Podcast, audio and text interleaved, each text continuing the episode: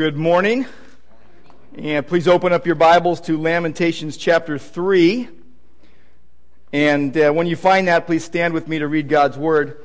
By the way, if you don't have a Bible, we have a Bible for you. If you just raise your hand, one of our ushers will give you one. But we're opening up our Bibles, and what a privilege we have to do so. Uh, I want to tell you that my aim this morning, as we look at Lamentations 3, is to, in part, rescue Thanksgiving from what it's become since this is the Sunday before Thanksgiving, uh, for many, uh, it's just the beginning of the Christmas shopping season. Uh, for many, it's just about uh, food and football and family. Dallas Cowboys on, sun, on, uh, on, on Thanksgiving and all that. Um, for others, it's just a, an excuse to unbutton the top button of your pants because you have to allow more food to be put in. That's when I was a kid. That's what I always did. Is had to unbutton, I had to eat so much, then unbutton the top button, and, and all was well. Um, for others, it's just a day off. You know, it's, it's a couple days off, and it's just a, a breather. But uh, God's got something for us, and I hope that, that your perspective on, on giving thanks to God, on living with gratitude, will be transformed as we, as we look at His Word this morning. We're going to read Lamentations chapter 3, verses 22 through 24. The steadfast love of the Lord never ceases. His mercies never come to an end. They are new every morning. Great is your faithfulness. The Lord is my portion, says my soul. Therefore, I will hope in him. Lord God, as we look at your word this morning, we are mindful that this is your word, not man's that your word is perfect, that your word is true, and that you are here with us. And we pray, Lord, that, that we would be very aware of your steadfast love that never ceases, very aware of your mercies that never come to an end, expressing our belief that your faithfulness is great, and maybe most significantly, that you are our portion, that you are all we have and all we need and therefore we hope in you. Uh, I pray, Lord, that those things would be true in us. We pray, Lord, that you would have your way with us this morning and that your will would be done. And we pray in Jesus' name. Amen. Lamentations 3 22 to 24.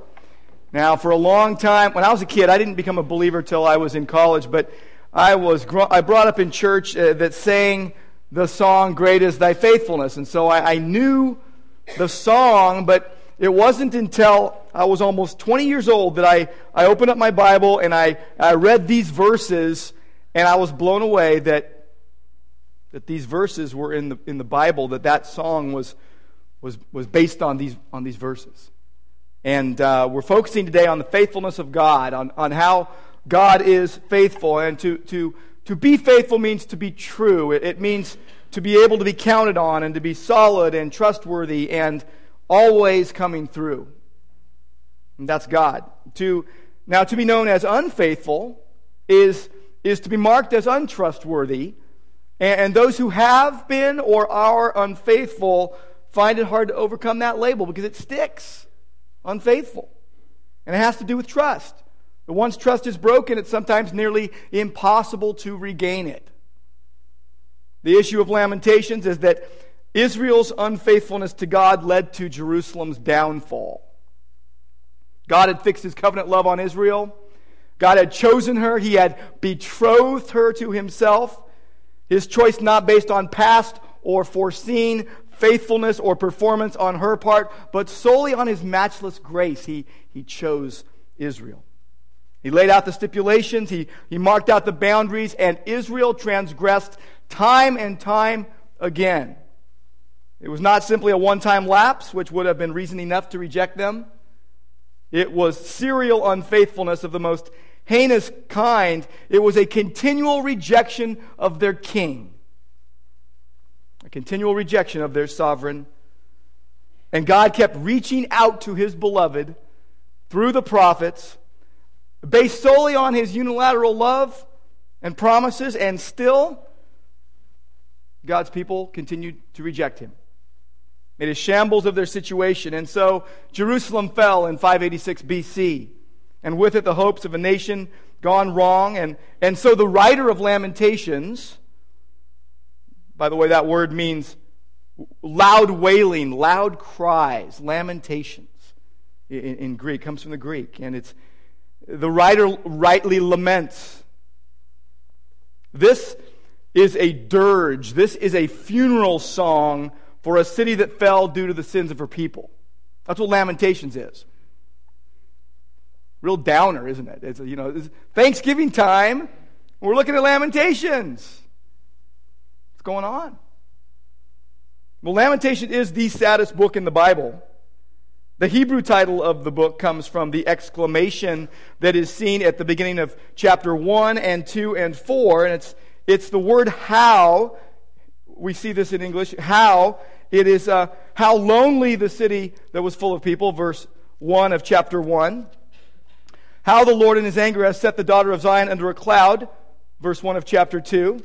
And, verse 1 of chapter 4, how the gold has grown dim, how the pure gold has changed.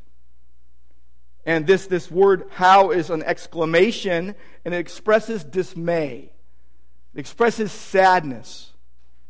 The writer, most likely Jeremiah, was so overwhelmed by grief over the destruction of Jerusalem and the sin that caused it and the suffering that resulted. And so he can barely contain himself. He's literally singing the blues. That's what he's doing. He's singing the blues. And most likely he was a witness to the siege of Jerusalem, the famine, the flight of the army and the king, the burning of the palace, burning of the temple, burning of the city, the breaching of the city walls, the exile of the people, the looting of the temple of God, the execution of its leaders, most likely he had witnessed all of this. He probably had seen the city walls fall, as well as its towers and its homes and its palace and temple, and he was reliving the, the awful memory of that scene, that awful experience as, as he wrote. He was stuck in a moment he couldn't get out of. He was consumed by the somberness of the situation. And he recounts with anguish how he felt as he saw the judgment foretold 800 years earlier through Joshua. For 40 years, Jeremiah had prophesied to the people of coming judgment, but the people continually rejected God's word. And so when judgment finally came on the unbelieving, unrepentant people, how did Jeremiah respond? He responded in sorrow and compassion for his countrymen. A true shepherd. Now we must read Lamentations chapter 3, verses 22 to 24, in the context of all of chapter 3, but also the whole book of Lamentations. And, and really, the idea is that that sin brings misery, and, and that's what Jeremiah is recounting the misery brought on by sin. In chapter 1, he appeals to God for deliverance. He owns that God is righteous. You see that in Lamentations 1:18. That God is righteous in what has come about. There has been rebellion against his word. Their captivity was of their own making. They had no one to comfort them. You'll see in chapter 1 and verse 2 and 17 and 21, there are no comforters for Israel. Moving to chapter 2, they were swallowed up, verse 5 says. Swallowed up. God had become their opponent due to their sin against him. He was right in doing what he did, and he fulfilled his word. There's no argument with the judgments of God and those afflicted due to their unrepentant hearts, but he appeals to God's compassion. In chapter 3, where we're at today, bitterness was their lot. Look at verse 15. Verse 15 He has filled me with bitterness, and He has sated me with wormwood. He's made my teeth grind on gravel. And even that was not as bad as it could have been. Chapter 4, the sins of the leaders were acknowledged. The the prophets and the priests that should have led them righteously, but had led them blindly into error away from God and into his judgments, and therefore they were, as verse 11 of chapter 4 says, they were devoured. You see these strong words. devoured and bitterness and swallowed up and no comfort. That was what Jeremiah was talking about.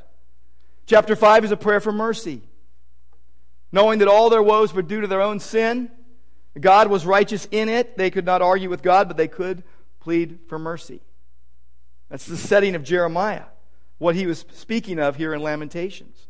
They had no rest, as it says in verses 7 and 15 of chapter 5. And, and then he says in verse 19 of chapter 5 that you, O Lord, reign forever. Your throne endures to all generations. God rules in the midst of that. And so, coming back to chapter 3, where we're res- residing together today, bad as things were, they could have been worse if not for God's faithful mercies, if not for God's faithfulness. In the midst of the smoke and, and the fog rises verses 22 and 24 of Lamentations 3. Out of the ashes come one of the most beautiful, pristine statements of faith found in the entire Bible. These verses are the high point of Lamentations. Everything ascends to it or descends from it. It's like a, a, diamond that comes from blackest coal.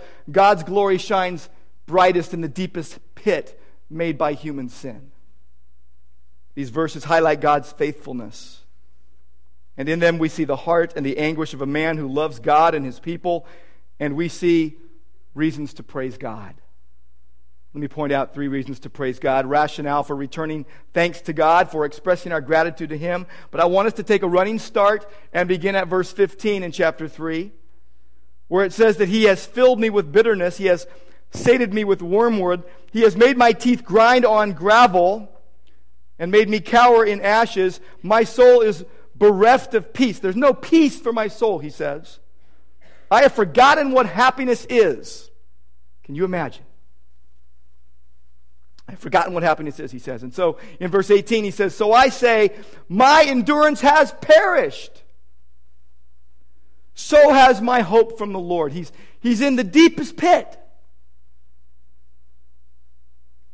He says in verse 19, Remember my affliction and my wanderings, the wormwood and the gall. My soul continually remembers it and is bowed down within me. He's as low as he can get.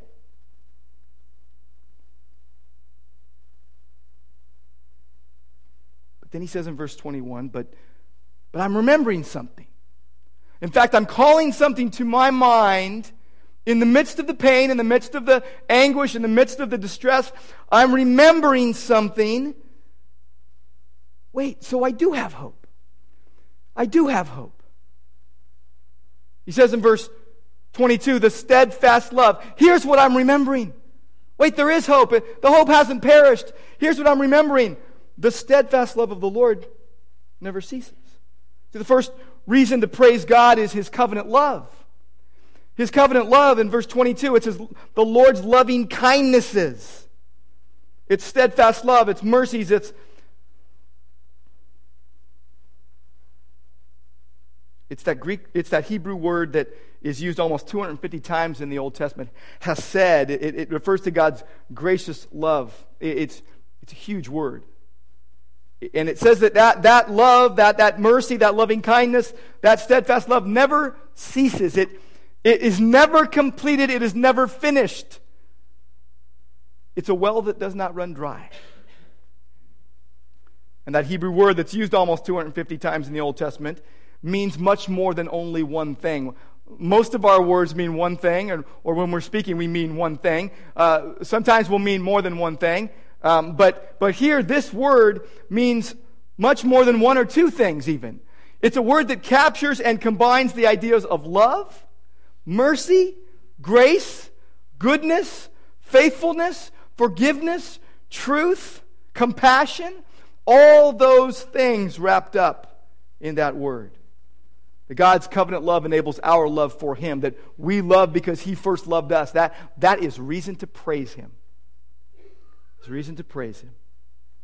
The second reason to praise God that we see is in verse, also in verse 22. It's His compassionate mercies. It says that His mercies, His compassions, never fail. They don't fail. They're never, again, completed or finished. They're never consumed. They're never destroyed. A lot of things that we have fail we fail. God's mercy never fails. The, the job of, of His applying mercy to us is never done. His compassions are always at work. They are, as the writer says, new every morning. Brand new every morning. Every day there's a fresh supply. The supply is never ending because God is never ending. God's mercy alleviates the suffering we endure due to sin, and that's reason to praise Him. Verse 23 highlights the third reason to praise God it's His consistent character. It says in verse 23 Great is your faithfulness. Great is your faithfulness. The Hebrew word there, uh, emunah, is, is, is, means firmness, steadfastness, fidelity. It's, faithfulness is a covenant word. It is a covenant word tied to keeping or breaking of covenantal commitments. So when we say God is faithful, we are saying, we mean, we ought to mean that He is everything that faithfulness entails and that He does everything that faithfulness requires. He comes through on it to the nth degree. There is, there is no shadow of doubt about God's faithfulness. And verse 23 says that His faithfulness is great. It's great. Now, usually we think in terms of status when we think of the word great. You know, Alexander the Great and things like that. People like that. When we think of uh, great in terms of ability or, or performance or, or even in terms of quality. You say, well, this, that was beyond anything we could imagine as great. That was great.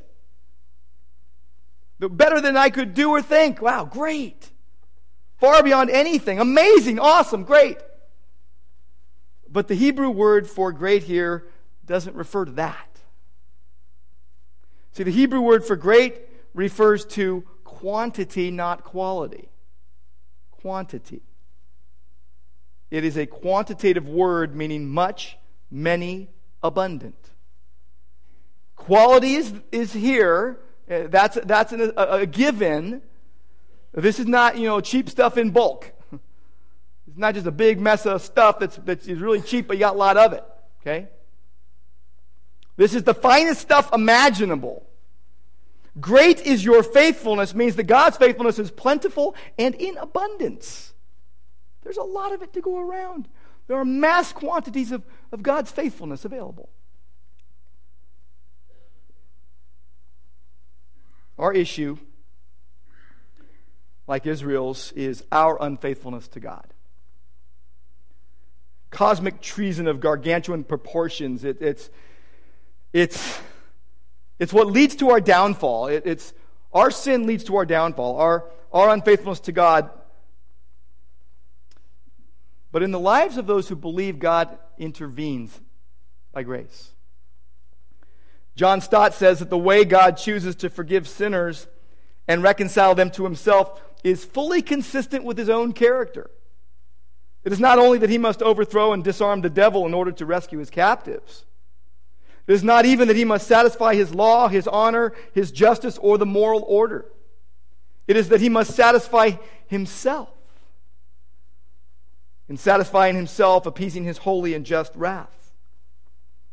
God keeps his promises. He always acts consistently with his character. He is trustworthy, and he keeps his promises because who he is. Who he is. He's true, and this is reason to praise him. To say that God is faithful is to admit that we need what he promises, too. We need what he promises. 2 Peter 1 4 says that God's promises are precious promises. They are very precious promises. We can rely on God's promises, but what are some of the things that God promises? Let's, let's look at some. First of all, God promises to punish sin. We see it back in, in, in the garden in, in Genesis 3 and verse 15. We see it in James and in Hebrews and all through the Bible, but God promises to execute his wrath against sin, and in faithfulness, he punished sin at the cross. We should be glad that God keeps his promises to punish sin because it, it also means that he keeps his promises to save those who believe. Acts 16:31 says, "Believe in the Lord Jesus, you will be saved." See, God is a rescuing God. God is, is faithful in providing what is needed to those who will believe, and He gives them what is needed to believe and be saved. Faithfulness is, is what He is. He is faithful who calls, and He brings it to pass. What, what He calls, what He orders, what he, what he ordains, He brings to pass. And as faithful as Jesus is to save all those who believe, and you can just go to John 3:16 for that. He is equally as faithful to judge those who do not believe. You can go to John 3:18 for that. And to do otherwise would be inconsistent with his holy and unchanging character. So we ought to be thankful that God keeps his promises to punish sin and to save those who believe. What else does God promise? God promises to forgive those who confess their sins.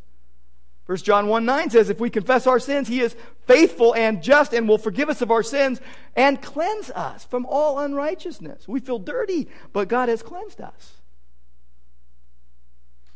Later on in chapter 3 of Lamentations, in verse 39, there's a key word, why. And it says, Why should, why should a living man complain, a man, about the punishment of his sins? Verse 40 says, let us test and examine our ways and return to the Lord. There's a repentant heart that is being addressed. Let us, verse 41, let us lift up our hearts and hands to God in heaven. That's to confess our sins. So that confession can also be the idea of, of praise included. Let us lift up our hearts and our hands to God in heaven. There's a dependence being expressed as we do that, as we lift our hearts to heaven and lift our hands to heaven, we are expressing our dependence upon God. And it says in verse 42 that here's what is to be said when we lift our hearts and our hands to God in heaven We have transgressed and rebelled, and you have not forgiven. But you see, as, as the scriptures tell us, that those who, who, who repent, there is assurance of forgiveness. See, they hadn't repented of their sins. But the repentant is assured of forgiveness because God is faithful, and God promises to do that. God promises also to answer prayer. Jeremiah 33 and verse 3 Call to me, I will answer you. John 15, Jesus speaking of the vine and the branches, and he says, You ask whatever, whatever you whatever you want in my name, and I will grant it to you. And the idea is not a, a, selfish asking, but according to, to his name. And he faithfully answers prayer in Jesus' name, which is, means according to who Jesus is. For the sake of his name, he answers prayer. God also promises to be with us. Exodus 33 and verse 14, when Moses was so distraught over the sins of the people, and he was basically crying out to God, saying, I don't, we can't go further. We can't go on. And God says, My presence shall go with you, and I will give you rest. You can go on because I'm with you. Jesus, after he rose from the dead and before he ascended to the Father, in Matthew 28 and verse 20 he says, Lo, I am with you always. Always. Hebrews 13, 5 says, Never will he leave us, never will he forsake us. That's a promise that we can cling to because it clings to us. His presence is assured. What else does God promise? God promises to, to send the Holy Spirit. Jesus promised that in John 16. Jesus, promised to send the Holy Spirit once he went back to the Father, and all who believe are indwelt by the Spirit of God. As Romans 8 tells us, that all who are led by the Spirit of God are sons of God. Jesus said in John 16, It's to your advantage that I go. Because if I do not go, then the, the helper will not come, but I will send the helper. And he's going to lead you into all truth. It's a promise. God promises to provide for us. Philippians 4:19 says, "My God shall supply all your needs according to his riches in glory in Christ Jesus." Every need you have, God will supply. We always have to distinguish between needs and wants. But every need you have, God will supply. And to those who lack it and ask, He'll give wisdom. James 1 5. He'll give protection. He'll give protection even from temptation. First, 1 Corinthians ten thirteen. There's no temptation that's overtaken us, but such as is common to man. But God is what? Faithful. He will not allow us to be tempted beyond what we're able, but He will, with the temptation, provide the way of escape also, that we can endure it. That's what God will do. We can say a lot about what God promises, but I'll just give you one more. Jesus promises to come and take us home. Home. We'll talk a little bit more about home in a, in a few minutes, but John 14. Let's look there. John chapter 14 and verse 1. He says, Let not your hearts be troubled. Believe in God, believe also in me. In my Father's house are many rooms. If it were not so, I would have told you that I go to prepare a place for you. And if I go and prepare a place for you, I will come again and will take you to myself, that where I am, you may be also. And you know the way where I'm going. Thomas said to him, Lord, we, we do not know where you are going. How do we know the way? Jesus said to him, I am the way, the truth, and the life. No one comes to the Father except through me. And if you had known me, you would have known my Father also. From now on, you, you do know him. You have seen him. Revelation 22 and verse 20, Jesus says, I, I am coming quickly. I am coming quickly, Jesus says, and maybe not as quickly as we would hope. You know, you're waiting and waiting and waiting, and you know how it is. You're in the fast food line and you're waiting for your food, and it doesn't come in two minutes. And so you want it for free. You know how it is, kids, when you're waiting for your mom and dad to come home or to, to give you the thing they promised and they haven't come through yet. And, and so you cross your arms and you walk around because they've told you not to keep asking. You know what it's like to wait. You know what it's like to not get what's being waited for. Jesus says, I'm coming quickly. Now, maybe not in the time that we think, but in his perfect time. Jesus is coming to take his chosen ones home to heaven, our, our true home. Now, there is much more that can be said about God's faithfulness in keeping his promises, but I think this should be sufficient for now. We need to move on. Let's go to verse 24 of Lamentations chapter 3. Verse 24 if, if the first two verses were a statement of fact, then this is a statement of faith. If the facts are that the steadfast love of the Lord never ceases and his mercies never come to an end and they're new every morning and his faithfulness is great, abundant, then here's the, here's the statement of faith the Lord is my portion. Portion's interesting. Uh, we Americans like to eat more than is necessary remember being on a, I think I mentioned this to you before, but I remember being on a mission trip in India, and um, one of the men said, We only eat what is necessary, as I was on my second helping. We only eat what is necessary. But we eat more than necessary, so when we think portion, we think it's got to be a huge portion, right? The Lord is my portion. That word literally means my tract, my territory, what I've got, what I can call my own. The Lord is my portion, my portion. It's, personal and it's, it's, it's, it's, it's a, there's a sense of ownership that God has given himself to the writer. The Lord is my portion, says my soul. Therefore I have hope in him.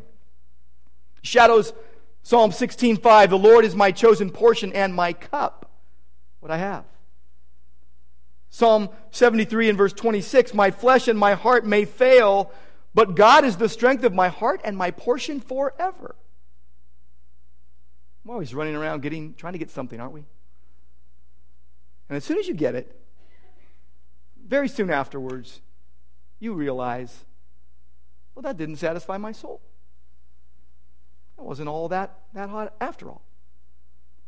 But then you go run after something else. You and I both do it. We do it often. And we come back and come to our senses, and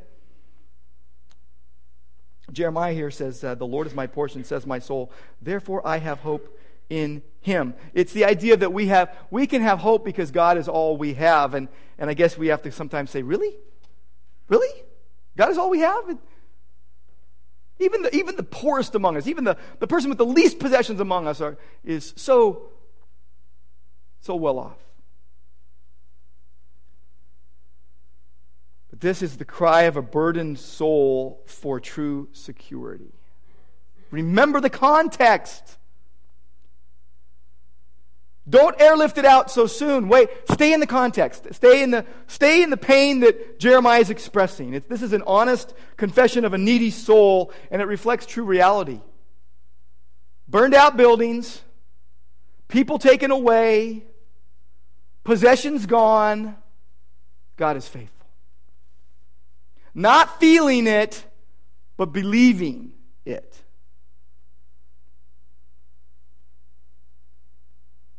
in Lamentations 3, and these three verses particularly, and really in, in, in the entire chapter 3, and, and really as a larger context of the whole book, we can find real assurances. We can find real assurances based upon our reasons to praise God, the reasons here to praise God. You think about that reason of, of God's covenantal love. We can be sure then that faith is a gift from God that we desperately need verse, verse 21 in, in, in Lamentations 3 says, I'm, I'm remembering this, therefore I have hope. And to have hope in the midst of despair is huge. Verse 25 says, The Lord is good to those who wait for him. That's a, a faithful word. It's, it's those who wait for him believing. It's the soul that's seeking him. It's the idea of faith. The ability to seek comes from God. And and faith is a disciplined, decision based exercise. It's not feeling oriented. We so many of us live by our feelings, don't we? We just kind of get tossed to and fro here and there because it's just how we feel. Well, if I feel this way, this must be the reality of the situation. But uh, really, often our, our feelings, they deceive us. We've got to remind ourselves of truth. God's gifts are good, faith is one, and it is for thinking, feeling, real people. Don't discount your feelings, but don't discount facts. Don't let feelings override facts. Too many of us are, uh, think too much that just because we think it, it must be true. No, just because God says it, it is true. And if what you are thinking matches up with what God says, then it's true. If it doesn't match, it's not true. God's word is always true. So, based on his covenantal love, we can be sure that faith is a gift from God, and, and that's something we need every day based on God's compassionate mercy, Lamentations 3 reminds us that repentance is a normal way of life. It's not just for Communion Sunday. It's not just for when you go to camp. It's not just for when you feel really, really bad about your sins. Repentance is the normal way of life for Christians. And again, I'll take you back to verses 39 to 42 in Lamentations 3. Why should any person complain about the punishment of their sins? Test and examine our ways and return to the Lord. Lift up your hearts and hands to heaven and admit what you've done before God. That's, that's what God eh, desires, what He expects. And, and it can also include praise. Interesting thought. But God's mercy grants us repentance, His kindness leads us to confess our sins and turn from them. We can learn to accept that many times disaster is a justified judgment due to people's sinfulness. We always want to look somewhere else. So it's got to be this or that. We always want to see a cause. And sometimes it's just simply, just like here in Lamentations, it's because of the people's sin, because they kept being unfaithful to God. And it's a good thing that God is faithful. If, we were, if we're faithless, God remains faithful because he can't deny himself. We're supposed to deny ourselves. He's never going to deny himself. He's not going to do what he calls us to do there. We, we repudiate ourselves, we deny ourselves and turn to Him. He will never deny Himself. He is faithful. And we can be glad. We can be glad. In Christ, wrath has been removed, and grateful, humble repentance is the way of life. And lastly, because of God's consistent character, we can always have hope in Jesus. The simple idea of hope in Jesus, even in our darkest hour. See, verse 24 says, The Lord is my portion. And we're able to say, God is my portion. All I have is Christ. And I'm good with that. See, sin leads to despair. God, God gives hope. The most important thing that can be said about God in this context is that He is more than enough. There is so much of His faithfulness. And this speaks to anyone who, ever, who feels or has ever felt abandoned or, or left alone. If you believe God is always with you, He is your portion. He can be trusted. It enables believers to identify with those who are suffering. That's why we've been focusing on praying for the suffering, the persecuted church these last two weeks. We should pray for them all the time. We should always pray for the church of Jesus Christ, the true church of Jesus Christ that is suffering persecution. But God's faithfulness is, is great. It's abundant. It is in ample supply. It knows no end. It has no end. It's immeasurable. It's infinite. It's abundant. It, there's lots of it to meet every need. God is merciful and He, he wants us to acknowledge that to His praise. But let me just say this it is important for us, it is significant for us to read Lamentations 3 22 through 24 in the context of all of chapter 3, as well as the whole book, but also that it has even a larger context. That we ought to read it in light of one of the Bible's big themes, that of exile and homecoming. Thanksgiving is a time when many head home. There are many people, even who, who live in America, who spend billions of dollars every year going back to their homelands. We want to be home. And while Israel was exiled, when Judah was exiled, there was a promised homecoming as well by a, a, a remnant that would survive. And in a way, we're all like, like Israel, exiles longing for our true home. We're exiles due to sin. And we're meant to live coram deo and, and before the face of God in his presence where there is fullness of joy. But we rebelled against him, and the city was destroyed, and paradise was lost, and we are now in bondage to decay here on earth. And mankind has been wandering as spiritual exiles ever since. And only when we turn and admit our wandering and we repent before a holy God can exiles be restored to their true home. And we cannot grasp our true home yet because it's heavenly. So, where we live, the, the houses and the, the households we inhabit, they're just like hotels along the way on a, on a road trip. They aren't our true abode. They're, you don't make your home there. You can make them, you can make your house as fancy as you want, as comfy as you want. It's only a waiting room at the end of the day. Tim Keller said that Jesus came to bring the human race back home. He came and experienced in weakness the exile that we deserved. He was expelled from the presence of the Father. He was thrust out into darkness, the uttermost despair of spiritual alienation, in our place, so that we could have a place. He took upon himself the full, full curse of human rebellion human spiritual homelessness so that we could be welcomed into our true home one day. Jeremiah's weeping over Jerusalem foreshadowed Christ weeping over the same city before he died. We must remember where Lamentations 3 22 to 24 comes from. So we don't get it wrong and waste an opportunity to see a glimpse of glory in the midst of real life. This is not sitting on a beach reading a magazine on vacation saying, God, you are so faithful to me.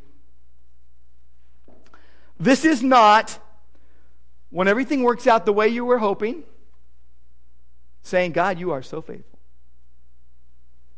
Now, it is not wrong to do that, and you ought to, we ought to acknowledge God in everything.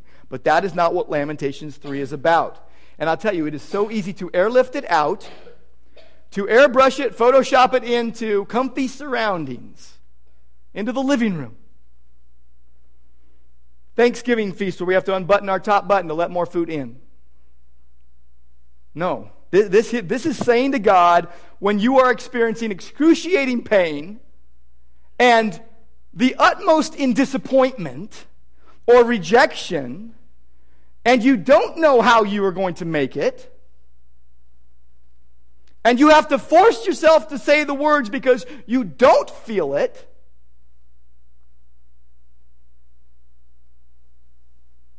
Because circumstances have numbed you to those comfy feelings that we often rely upon. This is, this is you saying to God when you have failed and sinned grievously, and all you deserve is wrath, but God has held it back from you. You say, God, you are faithful. You're faithful.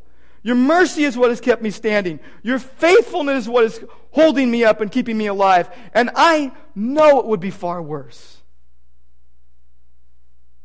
And I deserve far worse if not for your mercy which you apply in faithfulness. This is saying, even if there is still nothing after you say it, I have hope because of who God is.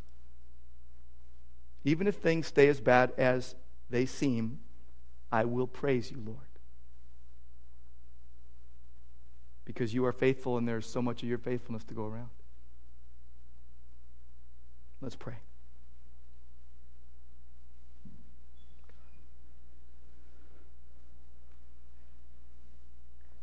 Lord, we know that it is so easy to focus on what you have given us, forgetting what you have not given. And Lord, I know that our perspective on thanksgiving and praise can change if we see it more like the writer who said it's like viewing life's blessings as water in a cup. That we can be discontent and focus on half of the cup that seems empty, or gratefully focus on the half that is full.